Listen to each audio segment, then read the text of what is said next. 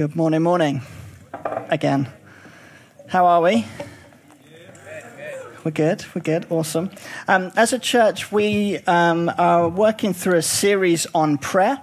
Um, so, come January, um, we are doing a month of prayer um, as a church. We feel like God's led us um, into a bit of a new season, looking to um, plant churches by postcode across North London.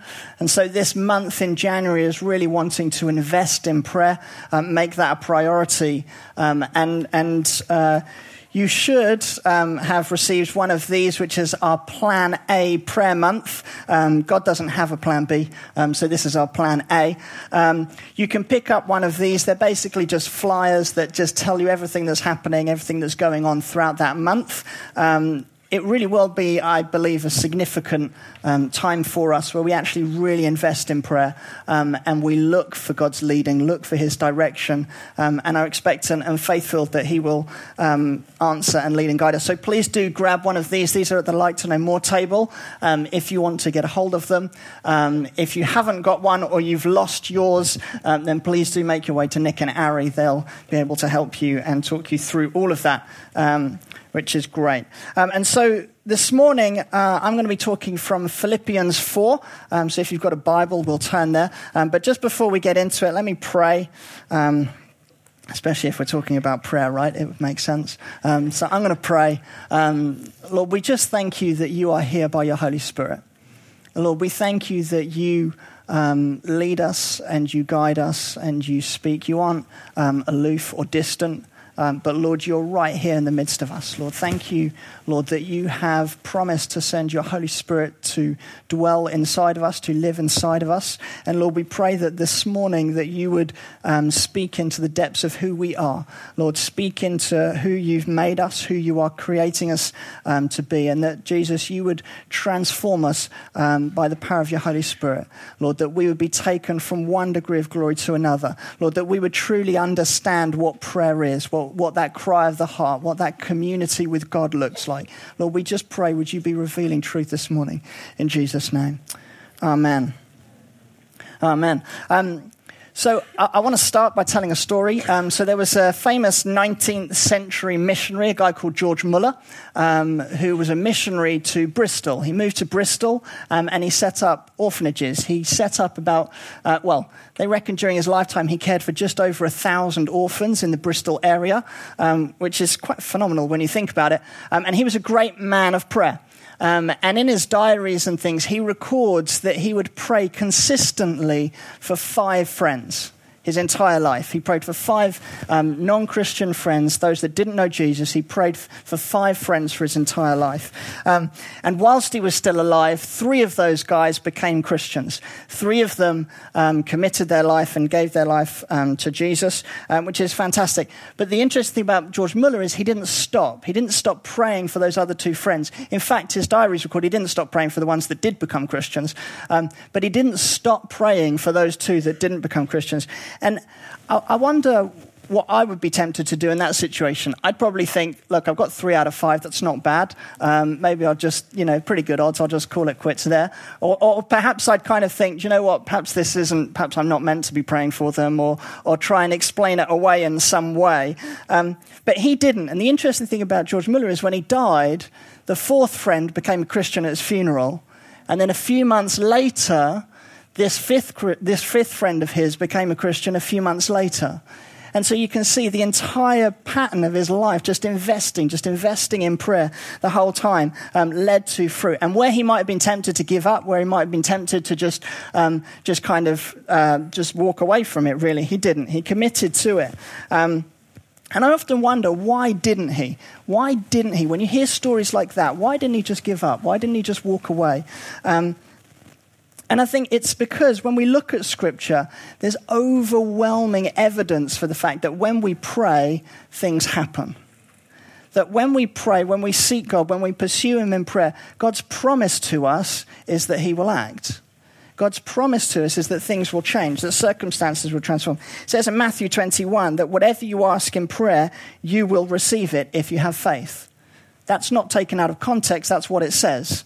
If you pray in faith, you will receive it says, Whatever you ask in my name, in John 14, this I will do.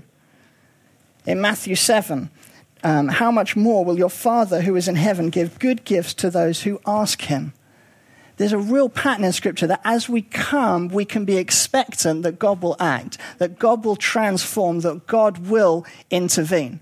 And we don't necessarily understand the how or when, um, but we can have confidence and faith that He will. And actually, you can look in Scripture and see there's many answers to prayer right the way through Scripture. And there's many answers to prayer in this room. And we could go around and we could spend probably the next hour or so, probably even more, just talking testimonies of what God's done, even in the 10 years of this church. Just testimony after testimony of what God's done, and even what He's continuing to do even now. And so our emphasis is then to push through, our emphasis then to persevere through in faith. Because you see, prayer is about coming to God, crying out to Him for direction, seeking Him for um, miracles, seeking for Him for healings, for things, for things to change, for situations to transform. Um, and it, it's about coming to Him and, if you like, petitioning Him for answers, coming, making requests of Him. Um, that came through in those few verses that I just shared briefly. Um, but actually, that's not all that prayer is. That's not quite the end of the story. Prayer is also about us giving glory to God. It's about us coming under and submitting ourselves to His will and saying, Do you know what? I, this is what I'm asking for, but Lord, ultimately, you know.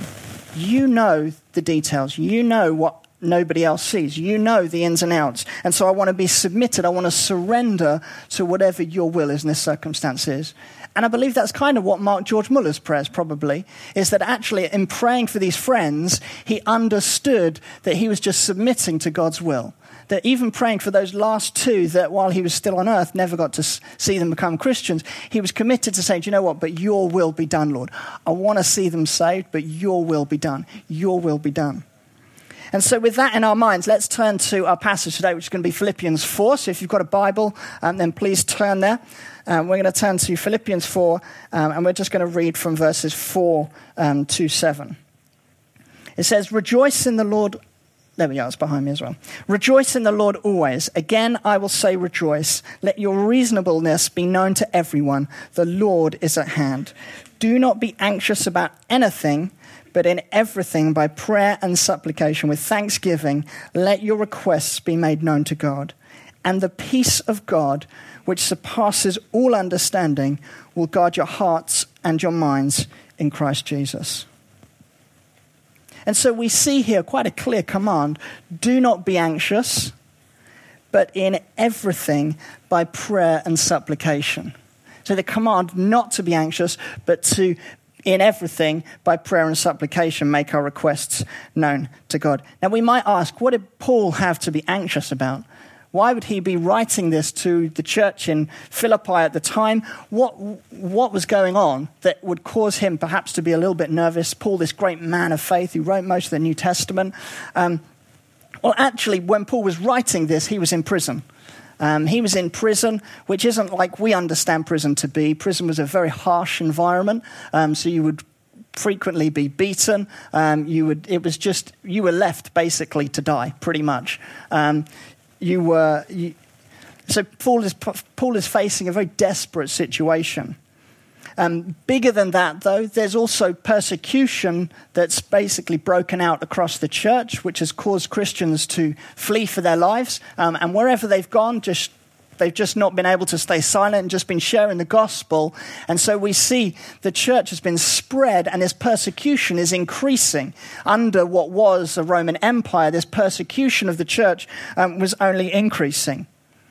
And actually, even on a local level, what he's writing to the Philippians here, the few verses before this, if we have a look at the verses in our Bible, just a few verses before, he's describing a disagreement between two women in the church. And he's essentially entreating and asking them to come to a peaceful agreement for the sake of the gospel.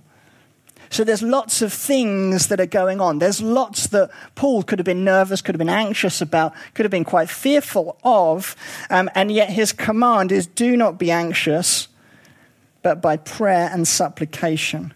You see, prayer and supplication, that's the vehicle that we use to then come and bring our request to God. To come, um, and if you like, the cry of our heart that Steph was talking about last week, prayer being that cry of our heart, that's, that's, that's, if you like, the vehicle that we can use to bring our requests and make them known to God.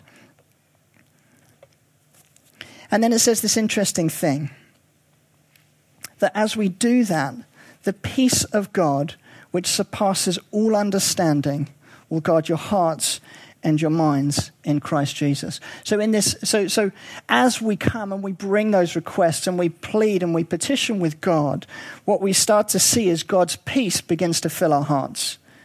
God's peace begins to, to that peace that transcends understanding, that we, don't under, we can't put it together, we don't, can't make sense of it, but that peace just starts to fill our hearts. And there's a security that comes, and there's, there's, there's comfort that comes, even in the midst of some of those anxieties, some of those worries, some of those fears.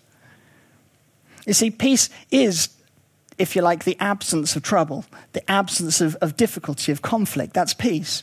But actually, peace is also security and comfort, even in the midst of some of those things. We can find peace. It says that God is a safe tower, a refuge, a hiding place in Him. And so, even the act of prayer, if you like, is an act of faith.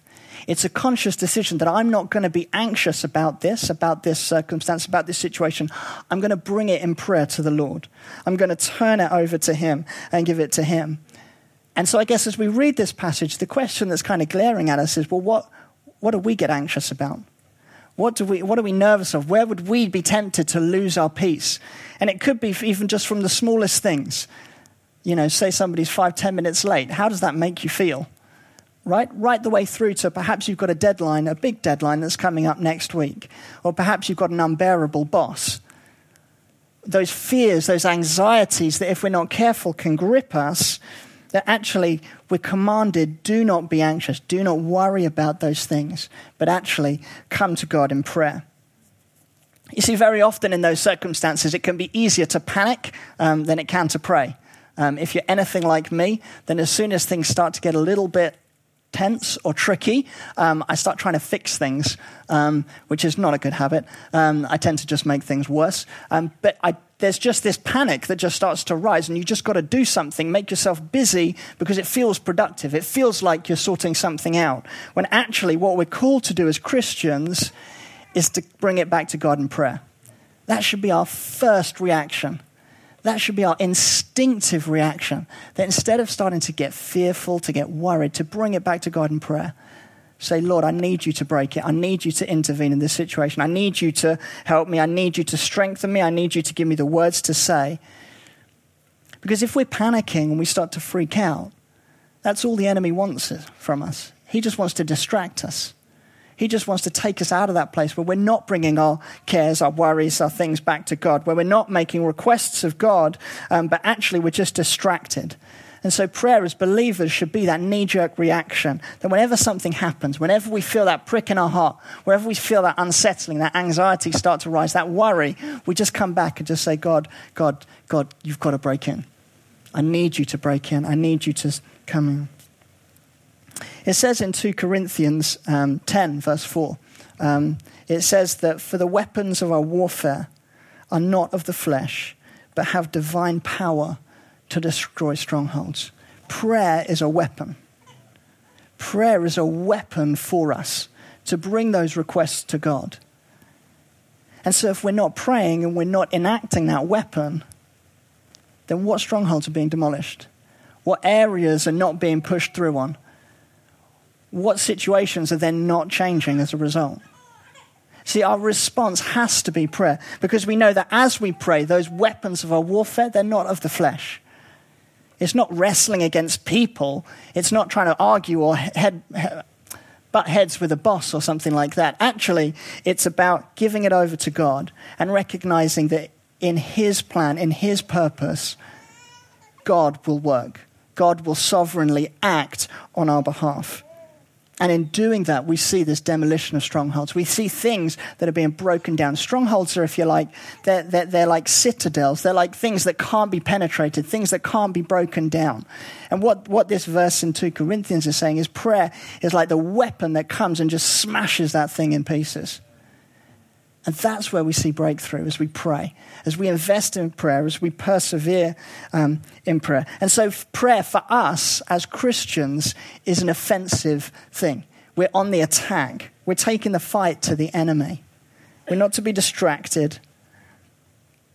It's interesting that even in this verse, it doesn't say that they had their answer.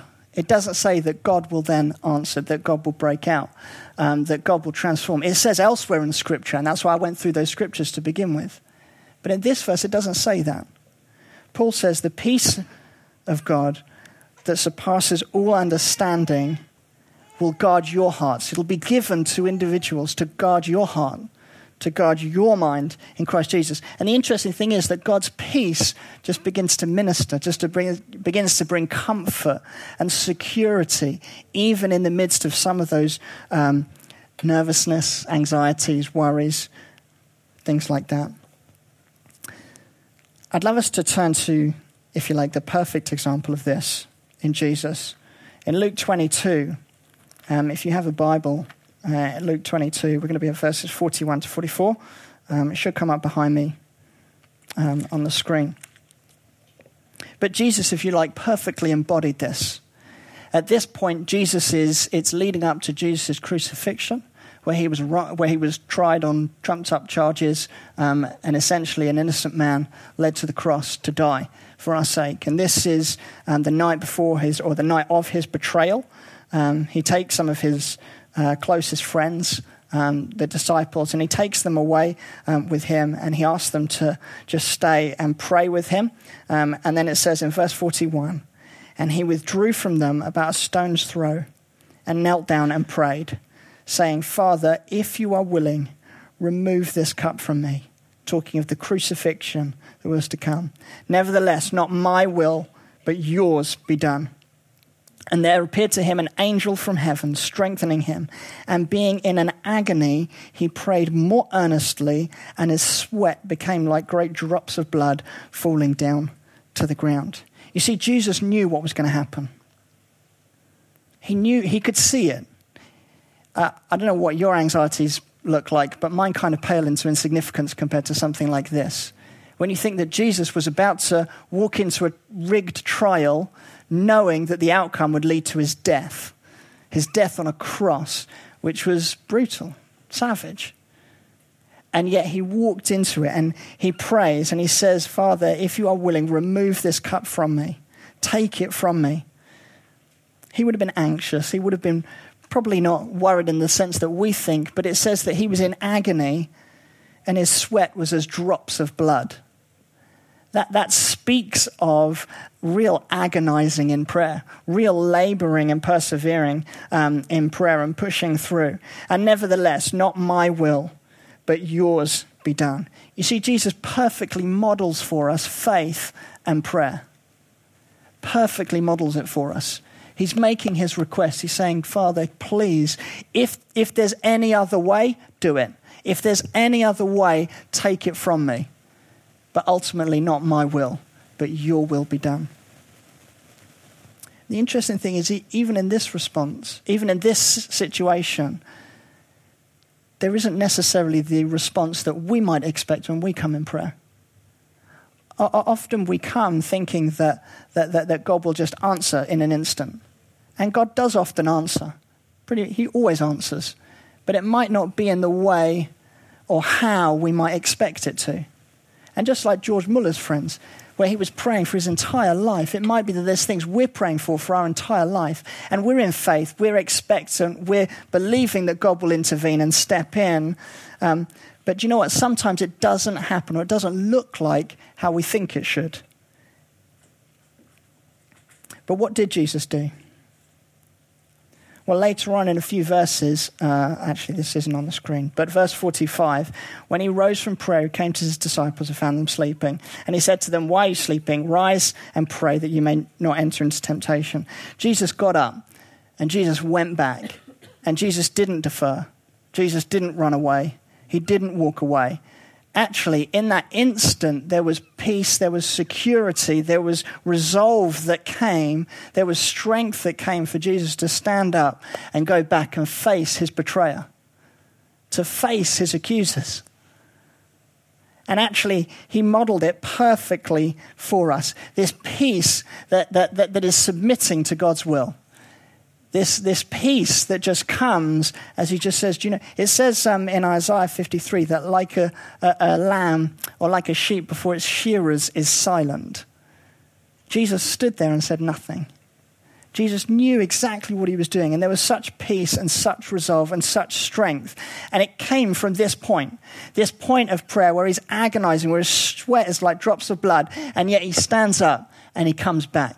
He says, No, this is, what, this is God's will. This is what I'm called to. This is what I'm going to push to and follow through on.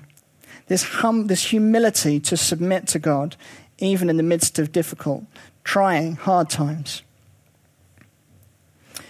And it says that in, uh, in that passage that uh, I just quoted in Isaiah 53, verse 10, uh, it says that the will of the Lord was to crush him.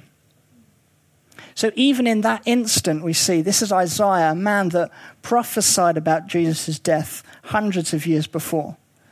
He says the will of the Lord was to crush him. Speaking of Jesus' death on the cross, it was God's will for Jesus to go to the cross. And so we see, we see it's God's will that Jesus perfectly follows through on. And you see, why is it that Jesus then had to die? Why is it that that was God's will? It seems pretty savage, it seems pretty brutal. Why was that God's will? Well, Scripture's clear that um, sin, if you like, is that barrier. It separates us between man and God. It, it, it separates us from God. It broken, it's fractured that relationship. Um, and in the uh, temple, Matt spoke about it a couple of weeks ago. Uh, Matt Fox, when he was preaching, spoke about this temple that would have, the curtain that would have hung in the temple, um, that would have separated, um, if you like, the holy place from what they called the Holy of Holies. That was this curtain that hung as a visible, uh, an actual divide between where the presence of God was and where the people would be um, in worship. And it talks about this curtain that separated them, and that represented the sin. The people couldn't come into the presence of God, they couldn't know God on a personal, on a relatable level in the same way that you and I can. And it says that when Jesus died, that curtain in the temple was ripped in two from top to bottom. It was torn in two so that those that put their faith and their trust in Jesus and his death on the cross can come into his presence, can come into relationship with him, um, and that we can know God. And so when we come in prayer, we're entering into that holy place. We're entering into what the Bible calls the Holy of Holies. It says in um, Hebrews, Hebrews 10. Let me just read it quickly. If I can find it.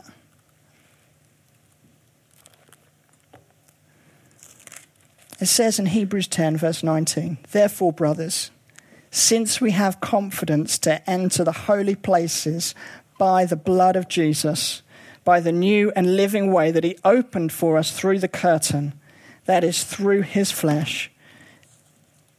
So you can see his death on the cross was about ripping that curtain in two, was about tearing down that dividing wall that stood between us and God and giving us access to come to him. So now when we pray, we're not just we're not just making requests to thin air. Actually, we come into the presence of the King. We come boldly and confidently with full assurance of faith, knowing that Jesus has dealt with that sin. Knowing that Jesus has, has dealt with our wrong, our rebellion, our, our, our acts that separated us between, um, that separated us from God, that Jesus has dealt with that. And so we come boldly, confidently, with full assurance into his presence. The first step then if you're not a believer here, the first step has got to be putting your faith and trust in Jesus. It has to be. Recognizing that that sin that has separated you from God, that's got to be dealt with. It says that the wages of sin are death. And that's why Jesus had to die. You see, the wages of sin are death. And God made a way so that Jesus would be that perfect sacrifice and take, if you like, that death, the wages of our sin, that Jesus would um, have that upon him so that we could make that transaction, so that we could um, not live under sin, but could actually live free in Christ. The freedom that we spoke about earlier, the freedom that we sang about, freedom in eternity, that now we are His forever. That assurance, that comfort, um, that peace that has been brought to us. And so, if you're not a believer, I just entreat you, please. This, this is the time. This is the moment.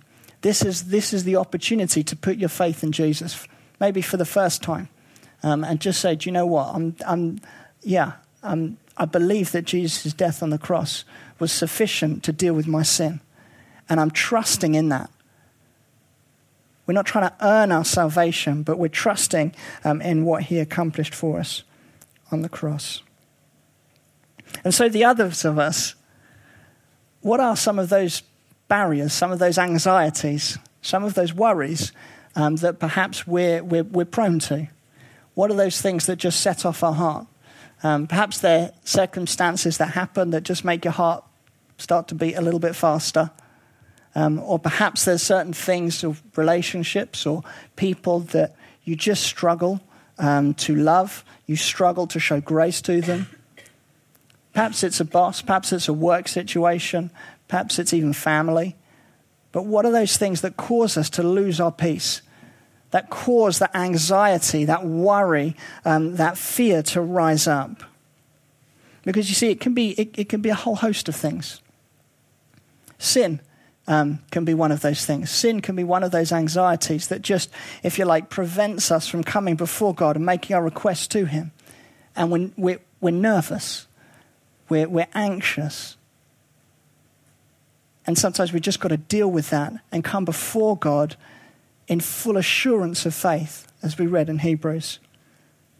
Maybe it's even disappointment. Perhaps there's even, just as I've been talking, and, and you start to think, actually, I've been praying for certain things and they haven't come to pass. Or I've been praying for God to break in and He hasn't yet. And so you just started to just kind of switch off in your heart. You just kind of checked out.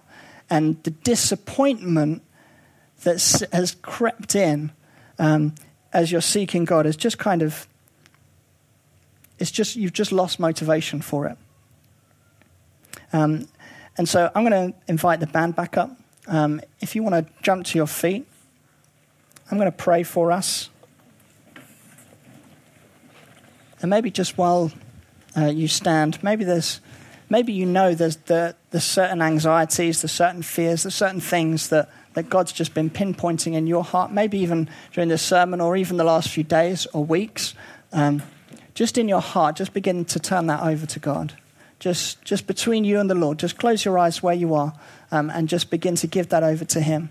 And just say, Lord, I'm, I'm going to make a decision, as Paul instructed us, not to be anxious, not to be fearful, not to be intimidated, not to be worried about those things. But I'm going to come and ask you, make a request, Lord, that you will break in, that you will act, that you will persevere. And I believe that as you do that, God's peace will just be made known to you. And even if the answer doesn't look like what you expect it to look like, the peace of God will be, will be made known to you. That peace that transcends understanding. So, just in your heart, let's do that.